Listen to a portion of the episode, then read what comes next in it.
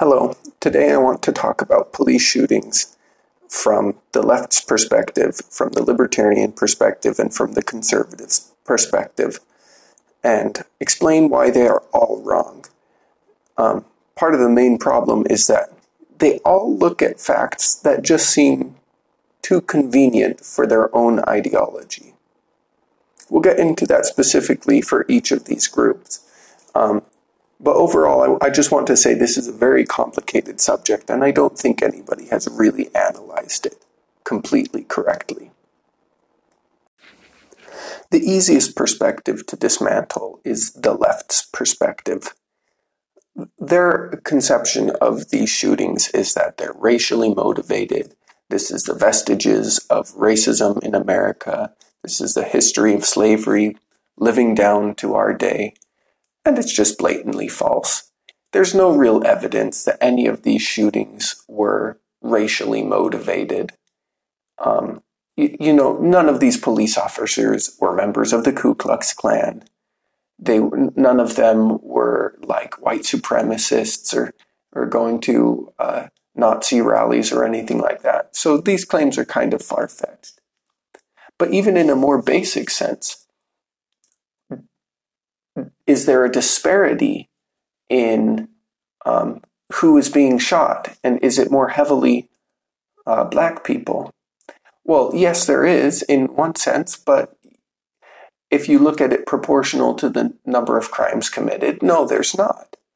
Um, the reason why more black people are shot is because those areas are policed more heavily, because that's where the most 911 calls come from. Um, and and so it's there's a very simple correlation between 911 calls and people in the area being shot. And so look, it's just that simple. It it really is there's a complete lack of evidence that the reason these shootings are happening is because of racism. Are there re- racist police? Yes, of course. But these uh, shootings are not happening primarily because of them. Um, not even secondarily or tertiarily because of racist police officers. They're happening because of completely other means. The libertarian perspective is a much more reasonable one. The libertarian perspective is, first of all, this violence comes because of the drug war. And second of all, this violence comes because of qualified immunity. And I have to say that for the most part, I agree with both of these arguments. First of all, the drug war. There are so many deaths that are preventable because of the drug war. George Floyd, for example. George Floyd was killed, killed because of investigations re- regarding and surrounding um, the drug war. And, you know, I'm not saying drugs are a great thing to use. I personally wouldn't use them. I, I wouldn't recommend anyone I know use them. I would do everything I can to convince a close friend to avoid all drugs at all costs. Um, but let me put it this way Ron Paul said if you need drug laws to prevent you from using drugs, then you're not a real conservative. A, a real Christian conservative would be able to uh, avoid these things without needing the state to force him to. And so the real question is do you believe you have the moral strength to do what's right on your own? And is it even morally a good thing if the state is forcing you to do what's right? And I'm not sure that it is a good thing. Perhaps we shouldn't be proud when we're not drug addicts because we've given all of our responsibility over to the state. And yeah, this does cause violence because how does the state enforce anything? Well, via violence. And the second argument the libertarians make is well, this is because of qualified immunity.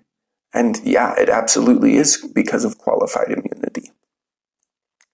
If a regular citizen is engaged in a, a violent encounter, that citizen has to be thinking to himself, okay, well, is this justifiable?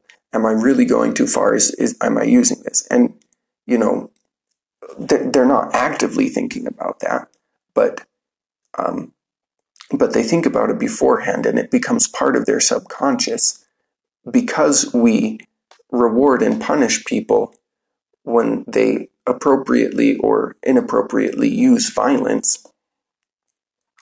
It becomes part of their subconscious. But qualified immunity completely shields police officers from this process. And does that give them an authoritarian uh, view of the world? Absolutely. Absolutely, the police officers become uh, more violent when they know that there is less of a chance of punishment for inappropriate violence. So, yes, absolutely. This sort of thing is because of qualified immunity. And we would have a lot fewer police shootings if we got rid of qualified immunity. And I understand the other side of the argument.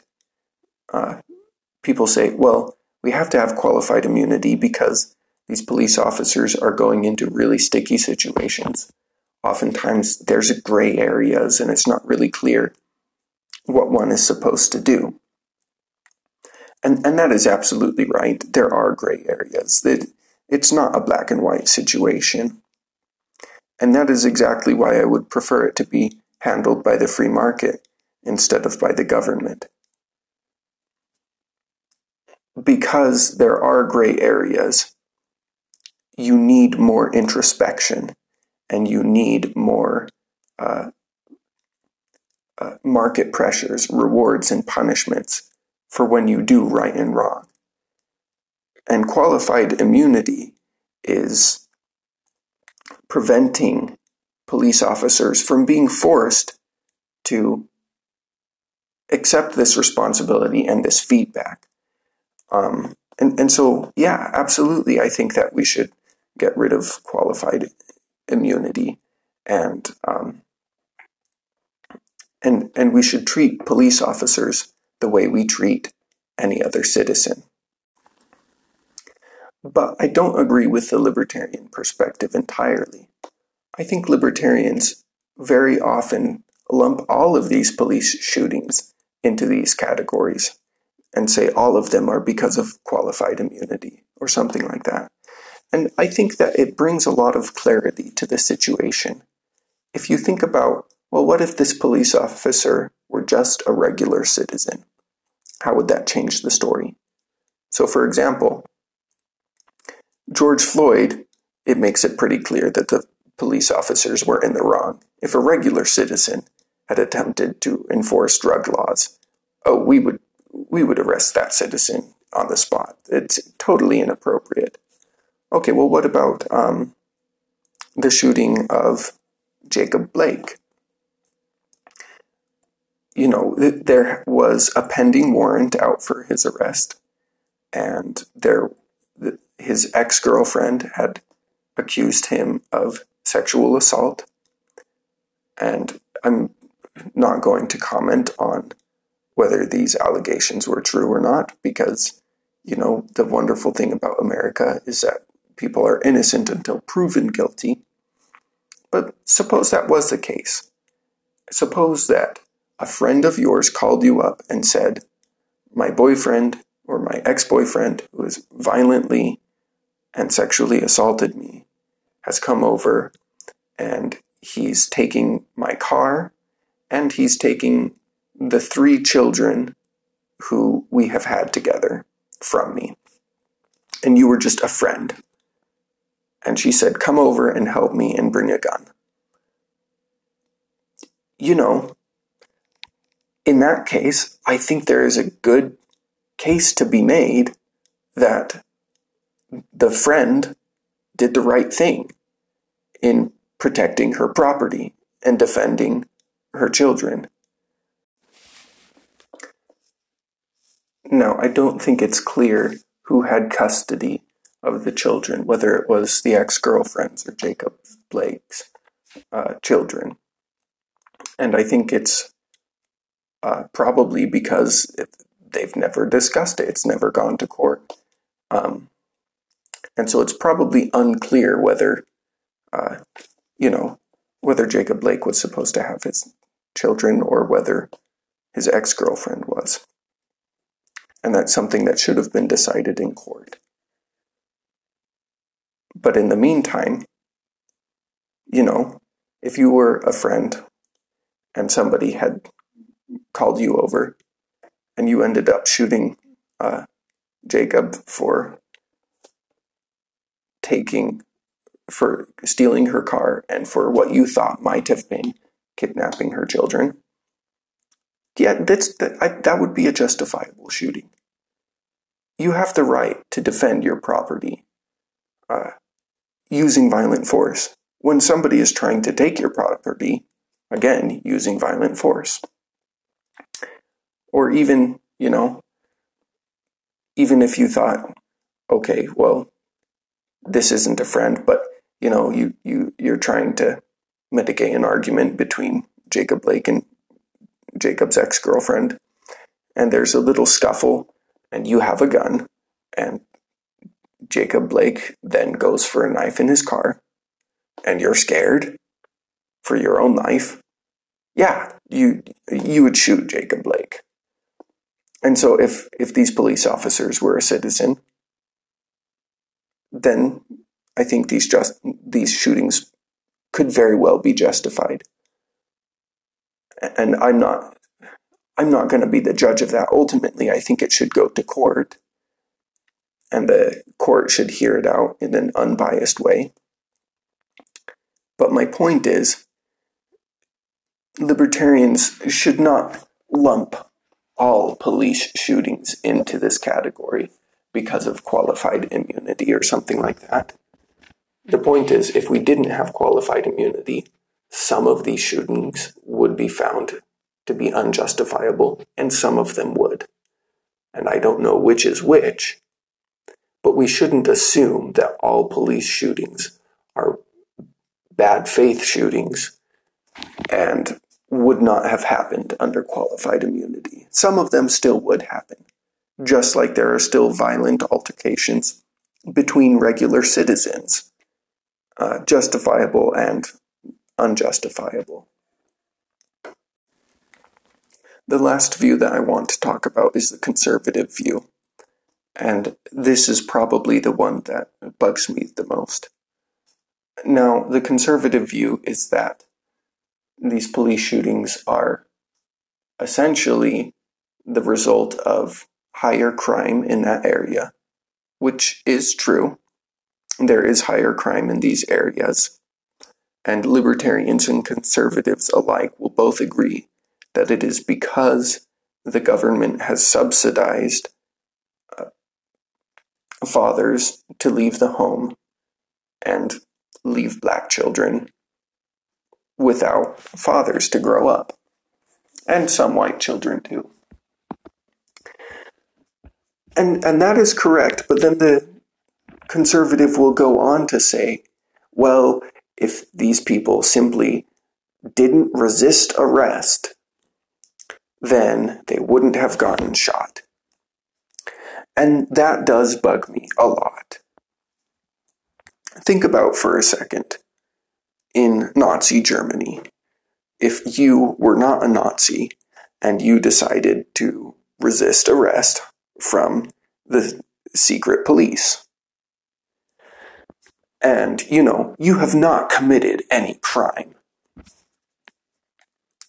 And so you're going to resist arrest. Does the fact that you resist arrest, is that in and of itself a crime? It, it shouldn't be you should not be if if a police officer brings spurious charges against you and you say you know what? Screw these screw this. I, I don't i don't have to listen to this. And the police officer then says oh well you're resisting arrest. And so now i'm going to use violent force to take you in. That's that's that's absolutely backwards. That is absolutely backwards. That is the sort of authority that would have been abused in in Soviet Russia and in Nazi Germany. That is the problem with with police. Like if if the policy is, well, if you resist arrest, then we are justified in using violence against you. Now, no, that is that is absolutely ridiculous. Now, are the police justified in using violence to arrest somebody sometimes? Yes, they are. But that is to be determined afterwards in a court of law. But if somebody wants to resist arrest and it later goes to court, it should not, uh, if they are found not guilty of the original offense, then resisting arrest should not even be brought up. So if this went to court and the court asked the officer, okay, well, why did you shoot him in the back? It was not a justifiable arrest. And the officer were to say, well, he was resisting arrest and, you know, we got in a scuffle and, and so I shot him to, to get him to calm down or, or, you know, I, I, you know, physically restrained him and it was painful to, to them. And, and I, I put cuffs on them. We, we wouldn't think that's appropriate. We would say, okay, we're, we're going to treat this as, if, um, as, as if this had been a regular incident between citizens. That's how it should be treated.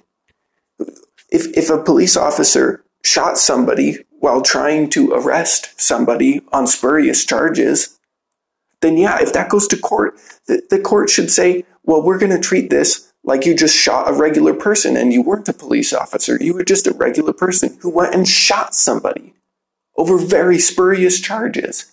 That is the way this should be treated. And so conservatives should not be saying or, or justifying or defending police officers for shooting somebody because the person was resisting arrest. That's ridiculous in one sense, the conservatives are right, which is that, yes, if these people did not resist arrest, they would not end up being shot.